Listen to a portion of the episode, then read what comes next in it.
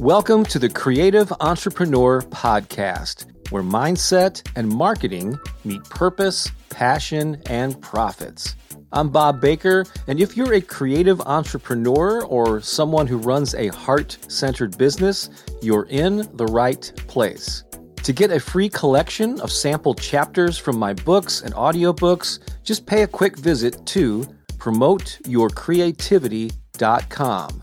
That's promoteyourcreativity.com.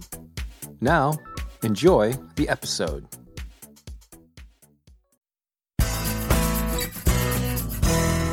I'm Bob Baker, and this is a Creative Entrepreneur Quick Tip brought to you by the DIY Career Manifesto, the unconventional guide to turning your talents and know how into a profitable business.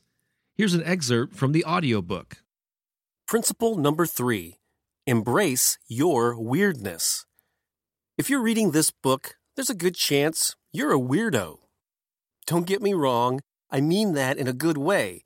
You're colorful weird, not creepy weird. If you're anything like me, you knew from a young age that you didn't quite fit in. Perhaps you felt awkward, out of place, or a bit like an alien observing all these humans and their strange behaviors. If this describes you, congratulations, you're the ideal candidate for a successful DIY career. I remember when I was a kid, my mom once noticed that all the boys in the neighborhood were wearing a certain type of sports jersey. She offered to buy one for me, too, but I said no. If everyone else was wearing them, I wasn't interested. Plus, I had a lot more affinity for music and the arts than I ever had for sports. When it came to jobs and making money, there has been one consistent theme throughout my entire life. I have always generally detested working for someone else. It always felt like drudgery. Over the years, to make ends meet, my resume has run the gamut. From restaurants and a sponge distributor to a rental car call center and the suit and tie corporate world. My first full time job was as a janitor at the large Sisters of St. Mary Convent for nuns. My official title was Technician in Housekeeping. Seriously, no matter what the job titles or company culture, the end results were always the same. I enjoyed my coworkers, I learned to adapt to the work environment, and I did my best to do good work. I wasn't a dysfunctional employee. But there was always a nagging sense that I didn't belong in a traditional work environment and needed to get out and do my own thing, sooner rather than later.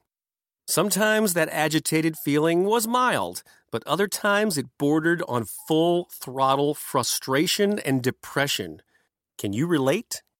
Similar to the philosophy I expressed in the previous section, what matters is not how bad you feel. The most important thing is how you respond to the wrongness of the situation.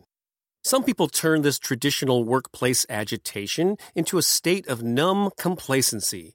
Others, like you and me, use it to transform ourselves into a determined DIY career maker.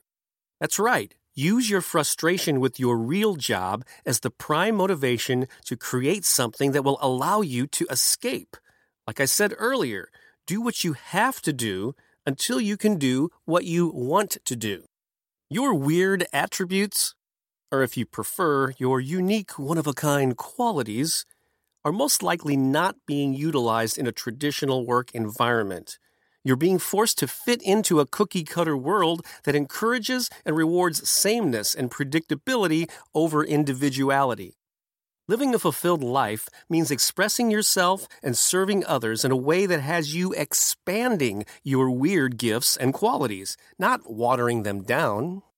So embrace your weirdness and build a DIY career that makes the most of who you really are.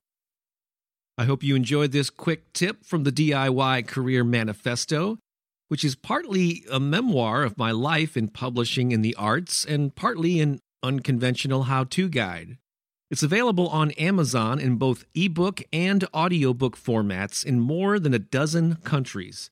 You'll find links to it in the show notes of this episode. I'm Bob Baker, and this has been a Creative Entrepreneur Quick Tip.